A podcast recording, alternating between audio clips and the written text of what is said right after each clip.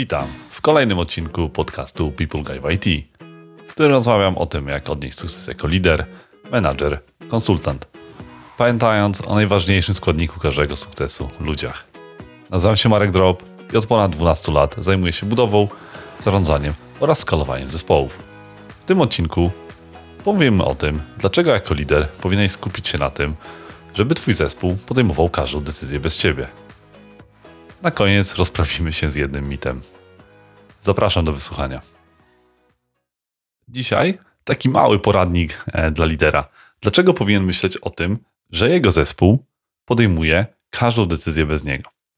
Oczywiście ja to traktuję u siebie jako mój święty graal, taki cel, e, do którego prawdopodobnie nigdy e, nie dojdę, ponieważ zmienia się otoczenie, zmienia się biznes, zmieniają się osoby w zespole, ale pozwala mi to, taka wizja, że mój zespół jest w 100% samodzielny, pomaga mi to w takiej codziennej pracy, pomaga mi to w projektowaniu zmian, pomaga mi to w podejmowaniu też decyzji, w jaki sposób pracuję z e, zespołem. Czy może powinien zrobić to sam, czy już zacząć to delegować i pozwalać ludziom się e, uczyć. No i tutaj jest idealna taka sama analogia jak w sporcie.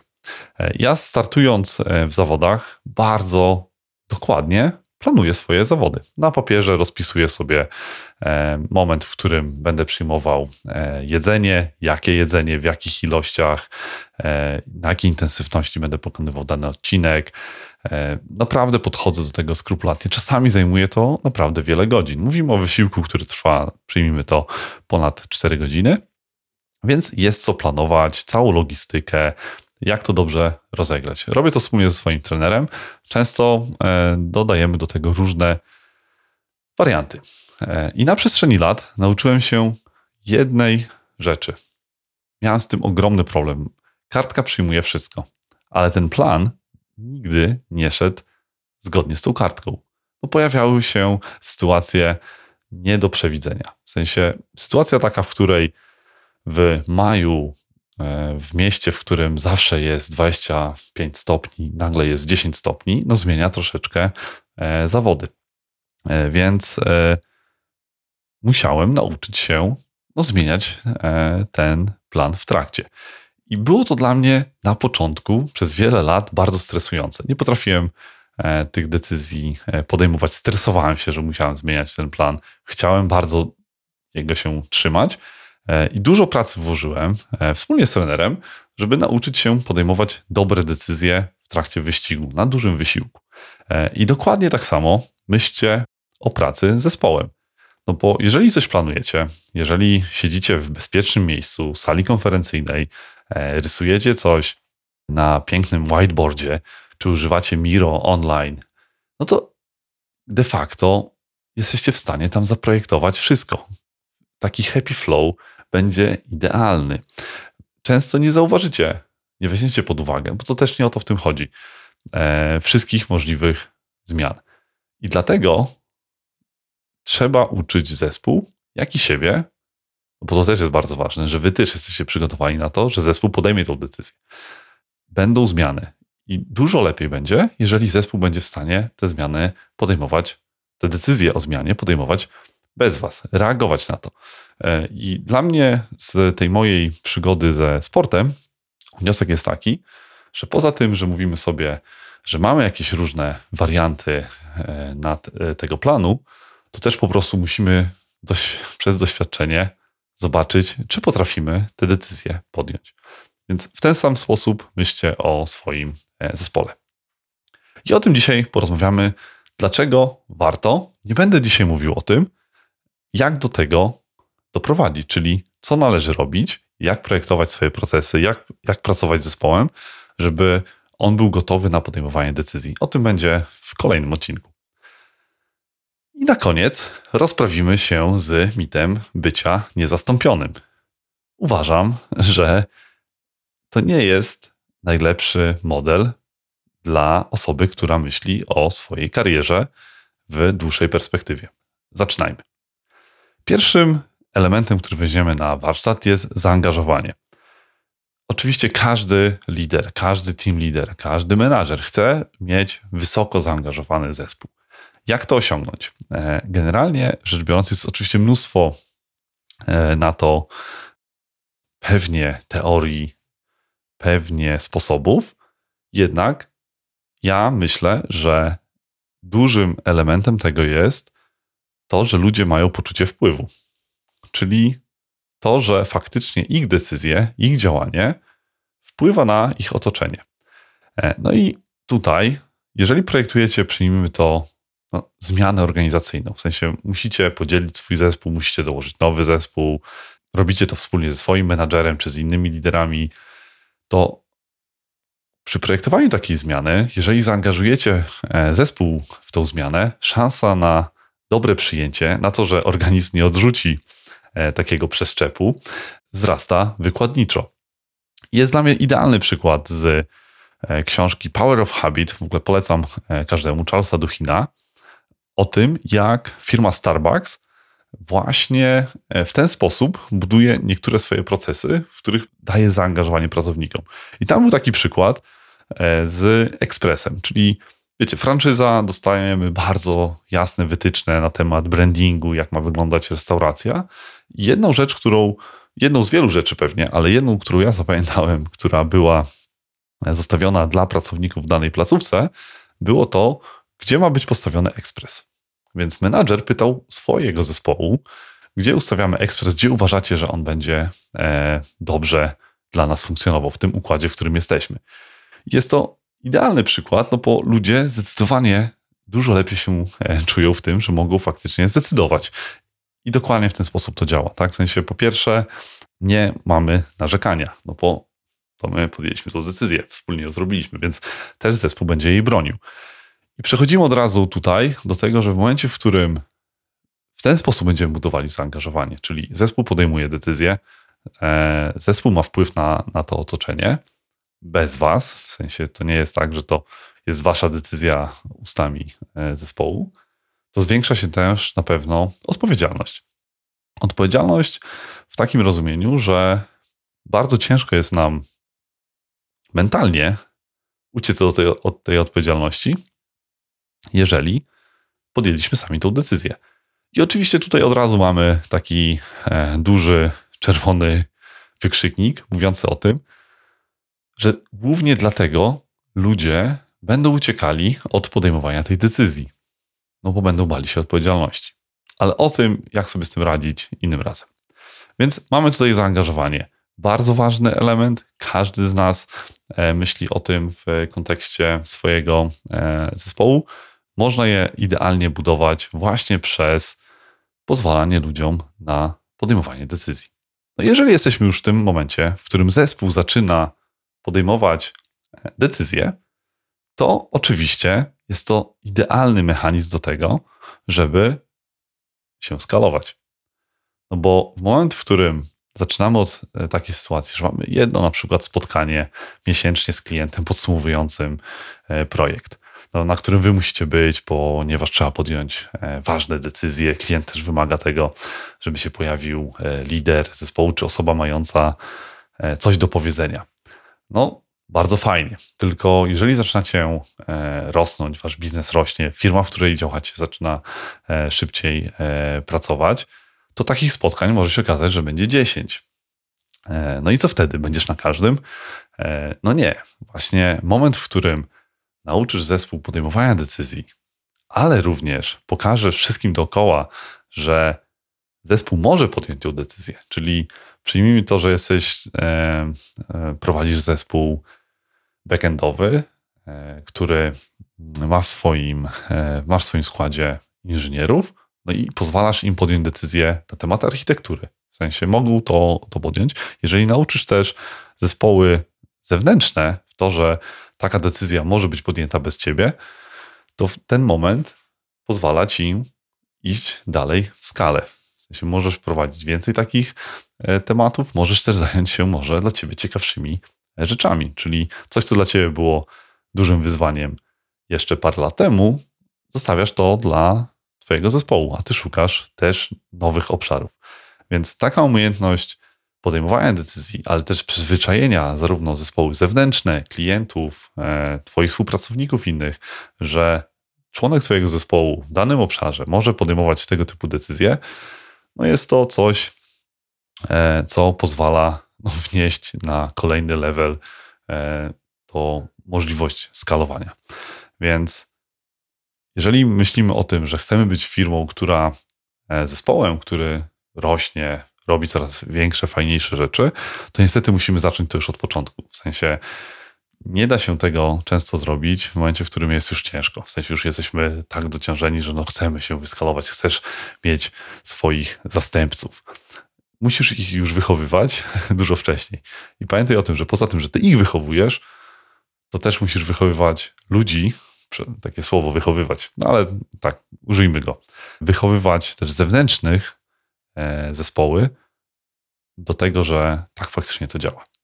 No i moment, w którym właśnie mówimy o tym, że po pierwsze zespół sam jest gotowy na podejmowanie tych decyzji. Druga rzecz, nasi klienci, zespoły zewnętrzne są na to gotowe, że zespół bez ciebie podejmuje decyzje. To zobacz, jak to zwiększa, i tu mam trzeci punkt, zwinność Twojego biznesu. W sensie zwinność biznesu w takim rozumieniu Twojego zespołu. No bo po pierwsze możesz podejmować decyzje w czasie rzeczywistym. No bo moment, w którym ja jadąc na zawodach, e, na rowerze, miałbym teraz się zatrzymać, zadzwonić do trenera, zapytać się go, no trenerze, co my teraz robimy, no to prawdopodobnie wszyscy by już odjechali. Więc w tym samym klimacie pomyślcie o tym, czy nie lepiej właśnie dać tą możliwość e, podejmowania decyzji dla zespołu, no bo on podejmie tą decyzję. Może ona nie będzie najlepsza. Oczywiście, no prawdopodobnie w retrospektywnie da się znaleźć zawsze lepszą decyzję.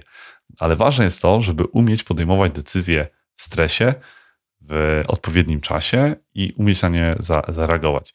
Analogia e, ze sportem, kiedy właśnie zaatakować, kiedy odpuścić, jest bardzo ważna. I to z mojego doświadczenia, jak również jeżeli przeczytacie e, mnóstwo biografii wybitnych sportowców, no to tam jest zawsze taki moment podjęcia decyzji, czy coś robimy, czy nie. I moment, który jest kluczowy do końcowego sukcesu. I takim przykładem dla Was może być negocjacje z pracownikiem. No bo jeżeli przyjmijmy to, że e, macie sytuację, w której przyjmujecie nowego pracownika, e, są negocjacje związane z jego wynagrodzeniem, no więc e, na takiej rozmowie nowy pracownik mówi, wy mu proponujecie jakieś e, wynagrodzenie, on mówi, żeby chciał zarabiać więcej, no i generalnie rzecz biorąc, no to rozchodzicie się, bo trzeba się naradzić. Moment, w którym nauczycie, że zespół ma jakieś właśnie widełki, E, ma e, jakiś stopień swobody w tego typu decyzjach, to pozwala podjąć tę decyzję tu i teraz. Zwiększa to zaangażowanie, zwiększa to e, tą naszą możliwość skalowania, no i zwiększa no, zdecydowanie zwinność naszego biznesu. To samo, jeżeli przykład negocjacji z klientem, różnego rodzaju terminów, że przyspieszenia czy zwolnienia, no jeżeli będą pracownicy twoi, twój zespół będzie w stanie to podejmować tu i teraz. Oczywiście nie każdą decyzję. E, to zdecydowanie zwiększy to waszą efektywność. No i przechodzimy właśnie do tego kolejnego punktu, którym jest efektywność zespołu czy firmy. No bo zobaczcie, jeżeli mamy jakieś negocjacje e, o kontrakt z nowym klientem, no to walczymy jak lew o ten 1% rabatu. Klient, no po prostu będziemy się niesamowitą ilość spotkań, tłukli o to, żeby, przepraszam za to słowo, tłukli o to, żeby nie dać tego rabatu, klient będzie chciał na nas e, go wymusić.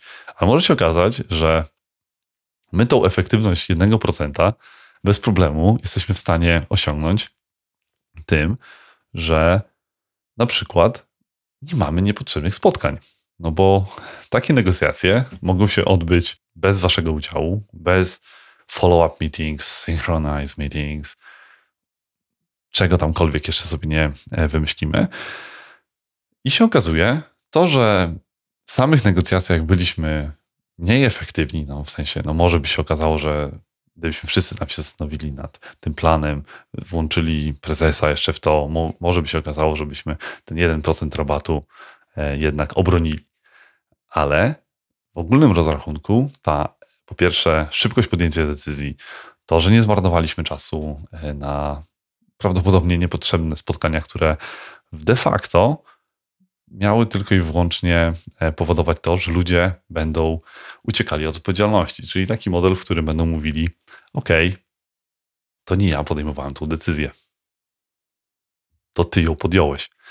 E, więc e, efektywność firmy, zespołu wzrasta wykładniczo. Moment, w którym mniejsza ilość spotkań, mniej tych spotkań, mniej ludzi na spotkaniach powoduje to, że de facto zaoszczędzamy bardzo, bardzo dużo. No i kolejna rzecz, no to coś, co jest bardzo ważne. No, nie chcę mówić, że najważniejsze, ale też odporność e, zespołu czy firmy na różne perturbacje. I to z, jednej strony takie, taka odporność na e, sytuacje totalnie nieprzewidziane, czyli nagła choroba osoby, no i musimy przejąć obowiązki czy nagła twoja e, choroba, nagłe odejścia e, zespołu. No i zespół, który jest nauczony brania odpowiedzialności, podejmowania decyzji, no dużo łatwiej odnajduje się w nowych realiach, ale też takie prozaiczne rzeczy. Jeżeli idziesz na urlop i twój zespół nauczył się podejmować decyzji bez ciebie, to jest naprawdę genialne uczucie, jeżeli nie odbierasz żadnego telefonu. Polecam to każdemu liderowi, że idzie na urlop, E, i nikt do niego nie dzwoni. To jest najlepszy taki papierek lakmusowy mówiący o tym, czy robisz e, dobrą robotę. Więc myślcie o tym też w perspektywie takiej, że to pozwala Wam e, zabezpieczyć się też na nagłe wypadki. No bo moment, w którym zdarzy się coś nieoczekiwanego, zespół, który jest faktycznie przyzwyczajony do brania tej odpowiedzialności, podejmowania decyzji, dużo lepiej sobie poradzi Przykładem też może być na przykład poszukiwanie standina, czyli swojego zastępcy, nawet w ramach zespołu na czas wakacji. Normalnie e, może to być trudne. W tego typu zespole może się okazać, że generalnie nie ma z tym najmniejszego e, problemu. To teraz wszystko razem jeszcze raz. Umiejętność podejmowania decyzji przez zespół zwiększa jego zaangażowanie, możliwość skalowania e, Twojego zespołu i Waszej pracy zwinność waszego biznesu wpływa bardzo pozytywnie na efektywność działania, no i zabezpiecza cię na e, trudny moment. I to jest z perspektywy e, Twojego zespołu, dlaczego warto w ogóle o tym myśleć. Ale też jest Twoja perspektywa, no bo jeżeli zespół podejmuje decyzję sam, no to może jest się niepotrzebny. Więc może warto pomyśleć o tym, żeby być właśnie niezastąpionym. I to jest ten mit, z którym chciałbym się e, rozprawić. Po pierwsze, on ma dwa takie ważne e, elementy. Jeden, z Twojej perspektywy, jeżeli jesteś osobą ambitną, która chce rozwijać się dalej, szukać nowych e, wyzwań, w ramach organizacji dostawać nowe możliwości, to jeżeli środowisko będzie oceniało Ciebie jako osobę niezastąpioną w danym obszarze, to prawdopodobnie nowe możliwości przejdą Ci koło nosa. Bo dlaczego szef miałby ci mówić o nowej, super fajnej propozycji czy inicjatywie, która za chwilę się wydarzy, jeżeli ma poczucie, że bez ciebie ten obszar totalnie runie? Już widzicie? Coś, co teoretycznie daje wam bezpieczeństwo, tu i teraz, czyli takie dostajecie maksimum lokalne, totalnie może się okazać minimum globalnym. Więc z punktu widzenia takiego jest bardzo ważne, żeby nie myśleć e, o tym, że ja chcę być niezastąpiony. To może być wasz największy showstopper, e, jeżeli chodzi o karierę z punktu widzenia firmy. Dla ciebie, jako już lidera, to może być ogromne obciążenie psychiczne.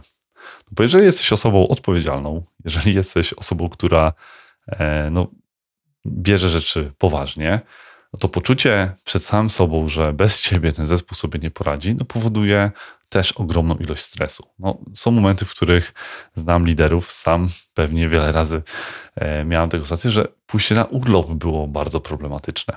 No ponieważ baliśmy się zostawić ten zespół. Prowadzi to często do naprawdę ciężkich sytuacji, jak pracoholizm e, czy no, wypalenie zawodowe. Więc nie róbmy sobie tego. W sensie bycie niezastąpionym nie może być dla was celem. Moment, w którym tak się poczujecie, albo ktoś wam powie, usłyszycie taki komplement, bez ciebie zespół by sobie na pewno nie poradził, to jest super dla ciebie, ale jako lidera to jest bardzo zły sygnał. W sensie od razu musisz pomyśleć o tym, że ale ja mam super zespół. Jak pokazać innym, że mój zespół jest samodzielny? I kolejna rzecz, no bo jeżeli myślisz, że bycie niezastąpionym powoduje to, że faktycznie masz trochę lepiej w organizacji, no bo zaczynasz, e, e, no nie można ciebie ruszyć, tak, tak mówiąc, no to nie chcesz być w risk logu swojego szefa. No bo pamiętaj, że twój szef no też nie jest głupią osobą. No jeżeli będzie widział to, że jesteś niezastąpiony tutaj, będzie się zastanawiał, jak ciebie zastąpić. W sensie możesz wpaść taką pułapkę, że faktycznie ktoś będzie się zastanawiał nad planem, co się stanie, jeżeli Kowalski odejdzie. E, więc po co ci to? Z tej perspektywy naprawdę bardzo ważne jest, żeby pracować dla siebie, jeżeli już chcemy być samolubni, nad samodzielnością Twojego zespołu. W dłuższej perspektywie na pewno taka inwestycja e, Ci się zwróci. To teraz e, mówiłem o tym właśnie, dlaczego warto, ale jak się domyślacie, nie jest to e, łatwy e, kawałek chleba. No i to, co Wam mogę powiedzieć, to na pewno E, myślcie o tym w bardzo długiej perspektywie. W sensie taka perspektywa półroczna to jest pierwszy moment, kiedy zobaczycie takie namacalne efekty Waszych działań. E, jeżeli temat Wam się podoba, dajcie mi znać. E, na pewno będę chciał go rozwijać dalej, czyli taki, można powiedzieć, cała mała seria na temat self-managed organization. Więc będę na pewno starał się nagrać więcej o tym, jak robić samodzielne zespoły. W tym, jak je kształtować i jak o nich e, myśleć, jak o nie dbać. E, dzisiaj tylko i wyłącznie dlaczego. Dzięki wielkie za wysłuchanie. E, liczę, że znaleźliście małą inspirację dla siebie. Dajcie znać, co myślicie o takim podejściu. Dzięki wielkie za pomoc w promowaniu podcastu. Wszystkie recenzje, lajki, jak również wyświetlenia. Naprawdę daje to dobrego kopa motywacyjnego. Liczę na więcej. Dzięki.